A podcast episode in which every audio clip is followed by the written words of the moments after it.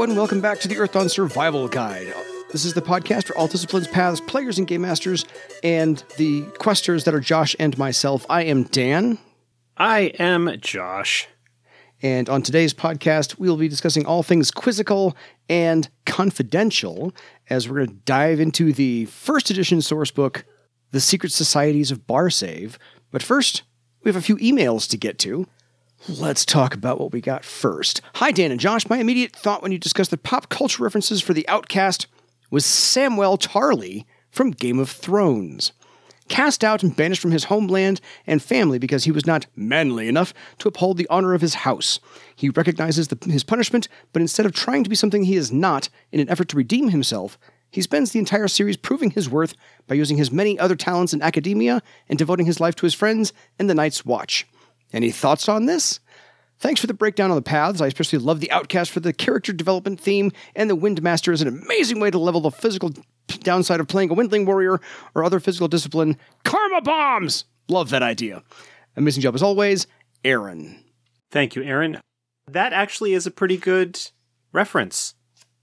In the case of Samwell, it is not an exile that he sought. It was one that was sort of imposed on him. It wasn't like he stood up for something right and was cast out as a result, but I think the rest of it holds very, very accurately in that regard. So yeah, good good call. I I like that one. Yeah, I think it was very well done, and your explanation was perfect. So I think we can definitely include that one from here on out. Uh, so if anyone's looking for a nice example, go back and watch Game of Thrones, all nine seasons. You can make it, you know, you can cover that in a week. Or actually there were there were only 7 Seven? and the last one was apparently not particularly good. I gave up after like the first one, primarily because it was on HBO and I didn't have HBO. Uh, yeah, I didn't have HBO when it started. I finally had it when it ended, but I wasn't going to go back and rewatch all. I'm, I just don't have time for that. So if you enjoyed it, enjoy it. Go for it. Knock yourself out. Uh, on to the one from Ted. Very quick question. Uh, good evening, gentlemen. He doesn't know us very well. Thanks for gentlemen. Uh, a quick question about which disciplines practice enchanting. There is the list from the companion, but with Mystic Paths coming afterward, is the shaman included on that list? Consumables make sense for nature oriented magicians. Ted. Yes, Ted the shaman is included because the knacks that allow enchanting for spellcasters are based off of pattern-craft, and there are no other restrictions on those pattern-craft knacks. So the shaman, by virtue of having pattern-craft, gets access to those knacks and the stuff that is associated with it. The only thing that would be a potential issue is that a shaman would not do any kind of enchanting that would enslave or bind a spirit. So that would be a design aspect that would not be available to them unless they wanted to be completely against one of the core tenets of their discipline. Fair. Good question, Ted. I'm I'm pretty sure anybody else listening had the same question you did, but you got to it first. So we will take that. Lastly, from our good friend Chad. Says, Hi, dear Josh, and Dan this time. I wanted to write to apologize for leaving Dan's name out of my previous email. I've listened to most of your episodes and absolutely appreciate everything that Dan brings to the podcast. The only reason Dan's name was left out was because the email began as a Facebook message. I'd incorrectly conflated podcast Josh with the moderator of the Earthdawn Guild on Facebook. When that Josh politely pointed out that he was not podcast Josh, I copied and pasted the text into an email, sending it away without properly correcting the greeting. Uh, the day the podcast was released, I woke up to a Discord message from our game master pointing out that I'd snubbed Dan and would no doubt suffer strain damage and embarrassment. If explanation isn't appeasement enough, please allow me to make up for it with an extra sticker for Dan. Hit me back with a P.O. box when you get a chance. We'll do so. So, you've done an excellent job in previous episodes, episode 19, Beastmasters, for example, speaking how to how players might work with their GM to tweak discipline talents to fit their vision of a discipline. While I'm writing, I thought I might also champion the using all talents to advance option on page 453 of the Earthdawn Player's Guide. When we had a Beastmaster join our group, I used the optional advancement rules to pivot my shaman away from a wilderness survival and animal related talents, thereby freeing the narrative space for our new member. This allowed me to fill in some thiefy gaps by circling up with the likes of Astral Sight and Stealthy Stride. While it does require a bit more bookkeeping, it's absolutely worth it, and besides, spreadsheets are fun. A minor point of contention among our group is whether the talent options used to level count as discipline talents. I maintain that the discipline talents remain as listed, even though they are no longer used for any advancement. At each circle, a character could be progressing with wild, wildly different talents, provided one is from the most recent circle attained. This debate doesn't really impact play, but rules dorks that we are, that hasn't stopped us discussing it. Our crotchety Elven Weaponsmith dislikes overly verbose messages as deeply as he reveres Josh, so I'll close here. Thank you again for your work in making our hobby better. Game on, Chad. Thank you, Chad. Yeah, using the all talents to advance option does not affect what the discipline talents are for a given discipline. Those remain the same. It did matter in third edition because the discipline talents were the only ones that would allow karma, and you couldn't spend karma on talent options, even if you were using some variant of an all talents to advance rule, which was, I believe, in third edition. With fourth edition, we got rid of that limitation and just opened up the ability to spend karma on any test that you are rolling that is a discipline. And so the labeling of things as a discipline talent is a legacy of that rules development and makes it in some ways a little bit easier to describe how advancement works if you are using the standard by the book option. Fair enough. Thank you again, Chad. We'll definitely hit you up with some PO boxes or other ad- email addresses to get us those stickers. Appreciate those left and right. Uh, if anybody else out there has a question for us along anything we've ever talked about or are going to talk about, uh, feel free to email us at edsgpodcast at gmail.com. Sorry for the tea whistle in the background. I'll take care of that. and otherwise, folks, I'm going to apologize now for my voice. I'm just getting on the other side of COVID, so you'll. I'm going to try and edit out as many coughs as are going to come to me tonight. So the more I talk, the more I'm going to cough. Sorry about all that. Anyway, on to our main topic of the evening. Now that we've got the emails done, this is our first deep dive into the secret societies of Barsaive. Has this material kept its timeline, or do we? Is there any advancement into fourth edition that we should know about? We will discuss that when it becomes relevant for the different ones. I have not gone through this book in significant depth in a while. I oh, yeah. looked at the material that is in it for some inspiration for the Questors of the Mad Passions for the Questors oh, yeah. book. I made that information available to the freelancers that were working on the chapters related to those passions. Some of the others, there probably have been some changes, or some there are some things that probably will have changed as a result yeah. of events post the setting of this book. For reference, Secret Societies is a book that has quite a bit of in setting material the oh, yeah. premise of most of the chapters or the, of the book overall is that they are largely reports and dossiers and intelligence gathered by the Therans on various groups and organizations that are working in Barsaive in the post prelude to war era. So between the landing of the Triumph and the Battle of Prajor's Field, and the Second Theran War. So there has been some setting development in the time between when that book is ostensibly set and the present day of fourth edition, but we have not done a lot to directly interface with or reference the material in this book in a way that requires a significant amount of updating. So, one of the things I think we'll probably talk about as we go through these various chapters over the several episodes that the, we're going to cover them on is that I will probably talk about things that will have changed or speculate on some campaign ideas or hooks that would be appropriate for fourth edition. And there are some things we're going to be talking about here with this chapter that actually directly relate to some stuff that is related to current events and storylines in Barsaive. Exactly. So we're going to dive into uh, one of the quicker, shorter entries just to get our feet wet a little bit and get everybody used to what we're going to talk about here. We're going to talk about the s- And save Dan's voice. yes, and save my voice. We're going to talk about the songbirds, and this is Alachia's kind of spy network.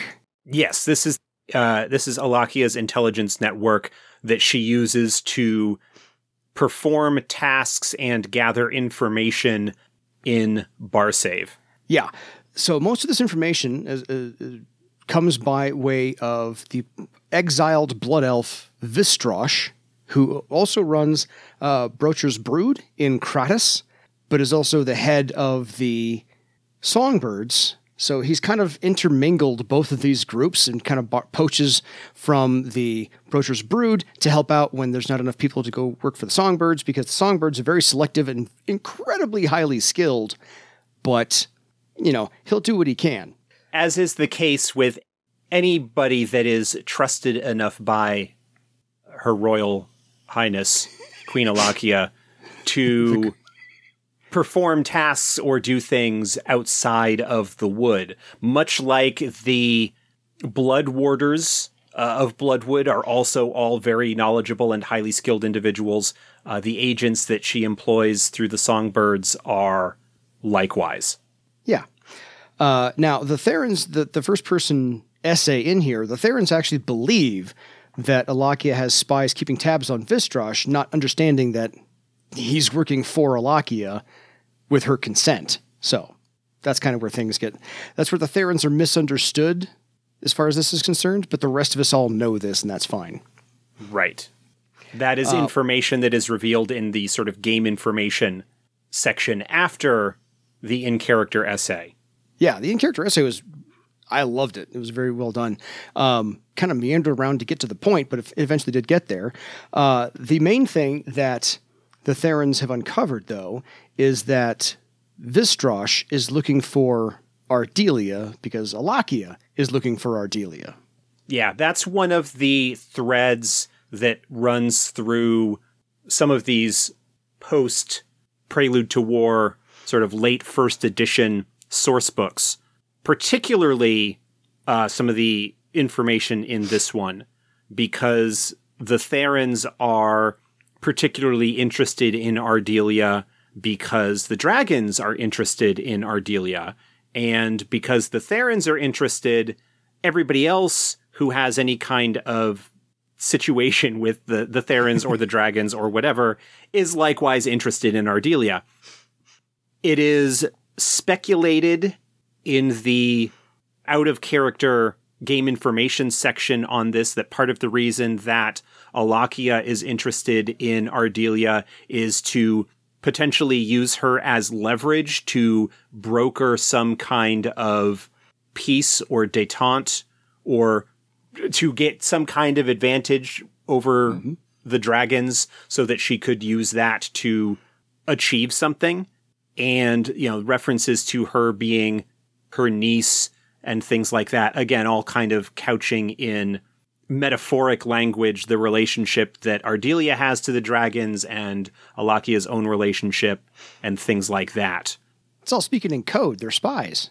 Yeah, yeah. Speaking speaking in code and, and veiled references, code in the more traditional sense, as opposed to a, a cipher where you're mm-hmm. trying to like break a a an encrypted message. This is more using language that could justifiably be referring to any number of things.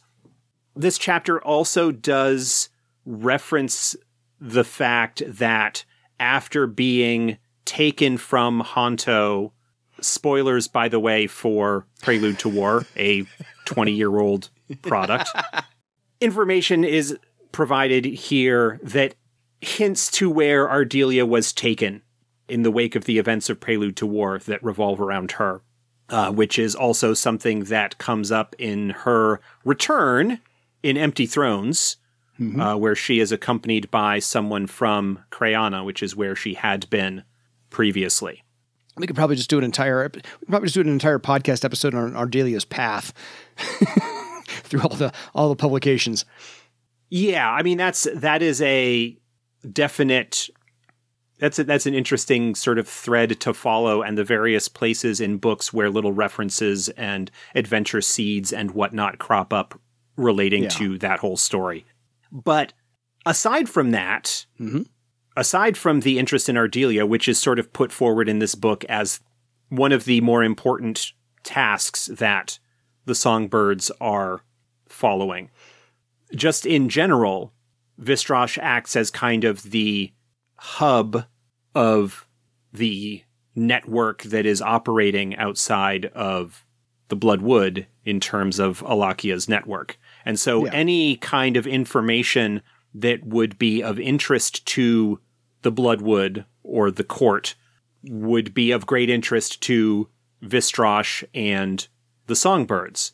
Uh, Yeah. If you look at the Elven Nations book, for example, which kind of has a thread running through it with regards to the potential redemption of the wood and issues that are going on with that, possibly with the acorns of Oakheart being an important item that is being tracked down.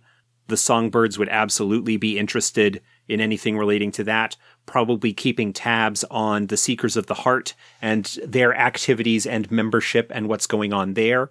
So if you are running a game that is dealing to any extent with elven politics, the Bloodwood in particular, but anything that relates to that, so Shosara and Sereatha, uh, any kind of situation that would be of interest to the Bloodwood could have the songbirds potentially become involved. Totally. Because while the songbirds report to Alachia, and they're incredibly loyal to Alachia as well, most or all of them will do so, but the assignments go through Vistrosh. So Mostly, they work yeah. for her. Yeah, but he he does all the fixing and arranging, and he's got this, as I said, complicated network of people that he, he only he knows what everybody's actually doing. Um, even sometimes using some of Garlthik One Eye's people, since he does run this out of Kratas. So he's Vistrosh is nothing Yeah, Vistrosh is to not take seriously. Vistrosh is absolutely a manipulator and a mover and shaker. Another place that you might look to get information on Vistrosh and his activities would be the third edition Kratas book. I don't know offhand. I don't think it deals too much in the Songbirds side of things, but that would definitely give you some insight into Vistrosh as a character and what he is potentially up to. One of the things is that the Brocher's Brood, as a sort of rival to Garlthik's Force of the Eye, Vistrosh doesn't really have a lot of interest in actually taking over Kratas because that would actually distract from his other duties as a spy master of sorts. But he certainly likes poking the old orc when he can and uh, causing problems and keeping the force off balance. Related to that, another Empty Thrones related plotline, because we've got the bit that deals with Daichi and Garlthik and that whole plot that takes place with them.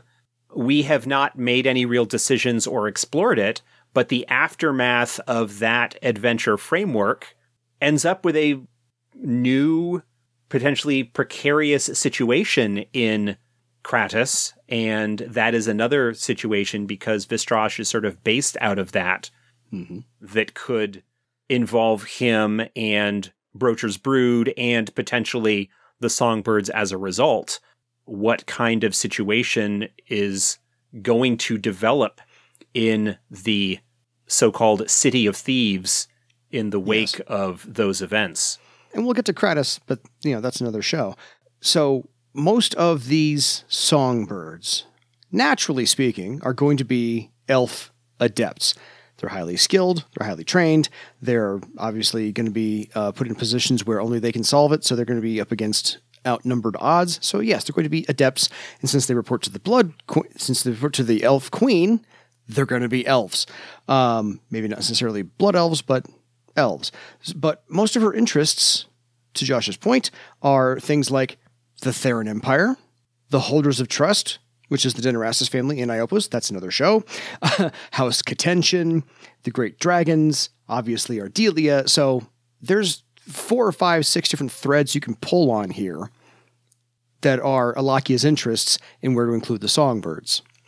But Vistrosh does uh, have this massive network of messengers and couriers because other ways you can kind of weave this in is that he has magically trained messenger birds and he's got trade caravans with long reports that need to be air quotes stolen or replaced.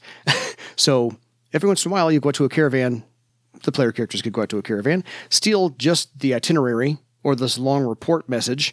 It was never listed on the on the on the inventory list, but there it is. So he's got these caravans on purpose where he's hidden messages that need to be delivered somewhere else, and they'll either be on purpose stolen in trans in transit or stolen when they get where they're supposed to be going. So he's got this really convoluted network, and he will actually also employ elemental or ally spirits, but those don't go to Alachia herself because they wouldn't Right. make it into the Bloodwood. So it's not just people transporting messages, messages. It's not just people. It's all these things to do the work of this entire spy network. So he's employing every possible means. So if you hadn't thought creatively, because I hadn't thought about this in any way, shape, or form, but you know, magically, magically trained birds, uh, elemental or ally spirits as well. So just it's whatever you're thinking of, it's in his realm. Yeah, I saw you had grabbed the uh, Kratas book there. Does it have in there what Vistrosh's discipline Uh, go to- listing is? Not that the like game statistics would necessarily hold over, yeah, it basically has so it doesn't have a stat block in there for him. Uh, typical force of the eye gang member, and but yeah, Vistrosh, a disgraced Blood Warder who leads Brocher's brood. He's secretly the Queen's spy master, leading the Songbirds as well. That's it. Okay, so his stat blocks and information. Um, there's a couple of different options for him, but they don't start in the Kratas book until page 57. Ah, There are a couple of different options that are presented. yeah, because they, it's a misprint on the page number. Then there it is. Oh yeah, he's got a big old picture. Well, page no, like 55. his his description, yeah, his description starts like a couple of pages before that, but the options are let's see, it looks like option 1 has him uh, illusionist, thief and wizard. Option 2 has uh, illusionist, nethermancer, wizard and thief talents. Does indicate that he is a a follower of the elven path, of the the the philosophy that certain elves follow that allows that they change their talents and whatnot, or they Yeah. change their discipline over the course of things. Mm-hmm. yeah, they've even got some So- fancy spells formed down there. Regardless, like both of those options have Vistrosh as a pretty skilled and significant character with multiple magician disciplines and whatnot. Thievery stuff. Yeah, he's a he's a heavy duty major NPC, so nothing nothing to take lightly. with multiple disciplines, he is a challenge for warden slash master adepts in terms of the impact that he would be having on potentially having at least on the setting. So the interesting thing about the in-person essay was the questioning of this spy, The agent, yeah. agent. Yes, um, words are not coming to me tonight, so Josh can do most of the talking. Uh, but the fact that the all songbirds, yes, are swearing a blood oath in loyalty to Alachia, and they on this blood oath they cannot reveal their group or their own participation within the group upon penalty of death. And that essay illuminates exactly how quick that death will come if they try to. Yes. So- it would be interesting potentially like the description of that as a group that swears a blood oath to Alachia with particular requirements. Not that we have talked in any way about the creation of such hmm. but that sounds like something that could very well be path magic. Yeah. in the terms of like this is a group that swears an oath and has a particularly has a particular objective and goal in mind and it maybe only be a five rank path, but like we've discussed when we were going over the paths, many paths Yeah. and the structure of paths is suited very well to a secret society kind of situation. And the songbirds, especially if you could come up with one or two interesting or unique tricks that uh, they could potentially have access to, would be a, a interesting Yeah, I- mechanical exploration for people who are interested in brewing up something like that. Yeah, this sounds like an, uh, a slight offshoot, or at least a, a a blood elf offshoot of just the woodsmen themselves. Potentially, yeah. I would have it be something completely separate from the woodsman. Yeah, uh, just as a place to start. And I also don't think that this would, un- unless you're doing a strongly atypical Bloodwood focused type of campaign, it also doesn't strike me as something that would really be player character facing, but it would provide some kind of rules structure for the lore to hang on. Especially, like I said, if you could come up with one or two interesting little magical tricks Yeah, or knacks that would only be available to them. Yeah, somewhere between like the messenger path and the woodsman path. You know, some kind of combination Yeah. hybrid thing. Because the messengers, as we already discovered, are a spy network, air quotes. Um, and this is right on that right on that same path. Just you know, Alachia's own spy network. So it's not required that that be the case. It's just an interesting idea in terms of how something like that might work. No, I think you're right. I hadn't thought of it being a, a path magic, but I think you're right. It, it- it's that makes it explained very easily as to how that would work and what type of blood oath that could possibly be. So, at the end of the essay in the game section, there are two little adventure hooks to get people in. Uh, are those still valid for fourth edition? Do you think, or because I think they're pretty generic to do so? Well, one of them is absolutely not, unless you are doing some kind of timeline shifting. Hmm, fair. If you are set in the fourth edition timeline, which is to say post Second War, then one of those threads relates to Alachia's interest in finding out where Aardelea has gone off to Yeah. after her abduction. And that is obviously not really valid um, anymore. That is something that would have been valid timeline wise Yeah. a few years before where fourth edition is currently set. because it was because at that point they were just shifting her off to Kriana, but still, Alachia wants to know where she is. The other one is more sort of just a generic adventure hook that intersects with something happening with the songbirds, but doesn't really provide any insight into what it might be. It would be useful as a hook that exposes the characters to the idea of them that you might want to develop later on, but it is otherwise pretty generic. It's you're guarding a caravan, an elf is skulking about and runs away if noticed or makes off with something. And if not captured, there's no indication that anything was actually stolen. Intersecting with the thing you talked about earlier, where Vistrosh uses caravans as ways of distributing messages across the, the province. And so there are basically options for if they capture the elf and if they don't. But there's not a whole lot within that idea, which is really just a couple of paragraphs. Mm-hmm. Here's a here's a an encounter, really more than anything. I don't even know that I would necessarily go to say it's a full blown adventure, but it is an encounter that is inspired by or connected to the information that is presented there for the songbirds. The other one is a little bit more meta plot related in that regard. Yeah. So as I said, this was a rather quick one, but it's a nice little way to get our feet wet into the secret societies. Uh, also gives Josh uh, uh, s- another opportunity to talk about Alachia, the garbage person. Um, Look, we didn't talk about Alachia that much. I'm not going to talk about Alachia that much with this. fair, we could stretch. Just kidding. Um, but as I said, her her interests are at least four or five little areas to pull on: the Theran Empire, the Holders of Trust, uh, the House K'tenshin, the Great Dragons, Aardelea herself. So there's at least five right there.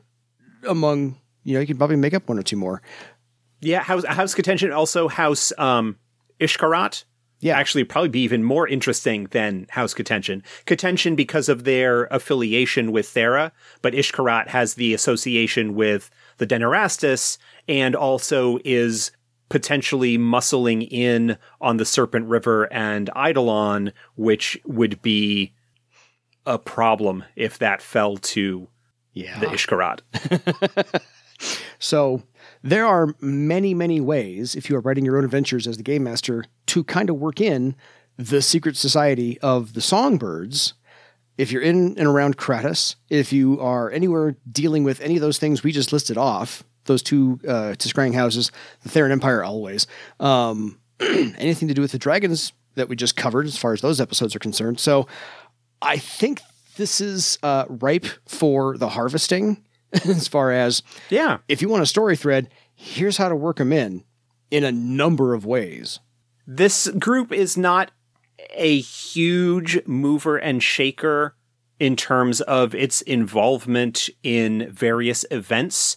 They're more kind of there and are useful to grab if you are going to be dealing to any extent with elven politics, or if you want to have a complication or other situation that comes about as a result of interacting with things that the queen would be interested in. Yeah. One of the classic kind of spy situations is when you have multiple parties that are all kind of going after the same information and the potential short-term alliances and or double crosses and stuff that can come about as a result of it throwing the songbirds in there as a mysterious group of elves that clearly have an interest in something, but their secretiveness kind of makes it a little bit difficult to do more than well, I mean, if you're if you're dealing with the specific highly powered agents, Yeah. they're difficult to deal with. And Vistrosh, I think, does quite a bit to minimize how much people who have not sworn that oath actually know about what's going on. Mm-hmm. So it would be a case where you would have some other party getting involved in affairs that could potentially turn out to be helpful or a hindrance, depending on what's going on and what you might want to do at any particular moment in your little uh, espionage thriller of an adventure. Yeah. So I think it's, like I said, this is a nice little da- way to dabble and get your feet wet a little bit. Maybe you could have the party be hired out by Vistrosh or one of his agents to go steal something, bring it back. He's compartmentalizing everything. So Right. what you're going to be told is not anything about what's actually going on. So if he's shorthanded, maybe he'll hire the adepts out. Who knows? But just a thought. Uh, any further thoughts on this rather short entry? No, I think we've covered everything pretty nicely with this. Like you said, this is kind of a, an easy one to start off with in terms of what they would be involved with, much like some of the dragons that are not as involved in everything. Yeah. You know, this is a group that you would bring out for particular purposes because of the themes or stories or whatever that you are basing your game around. But unlike some of the others that we will be talking about later in this series, they don't need to make an appearance if you don't find them compelling or relevant to what's going on. But this at least adds to the nice little tapestry of uh, goings on, at least in A, the Bloodwood, and B, in Kratas, and C, you know, between those two areas and or the people involved in those areas. So I think if you were interested by this, you can work with it. If not, at least for the players, you know, it kind of adds to the rich tapestry of the background scenes and background people in most of what's going on in Barsaive. So, uh, nice little, nice little addition to it all there. And I hadn't read this in 20 years as well, so it's nice to dust this off and oh yeah, fill in some blanks about X, Y, and Z. So all good there. If you folks have any questions for us about anything we talked about here today, or uh, didn't talk about here today because we forgot something, whatever, drop us a line at edsgpodcast at gmail.com. And until next time, folks, um, go be secret with your legend. Or don't, you know. Good night, everybody.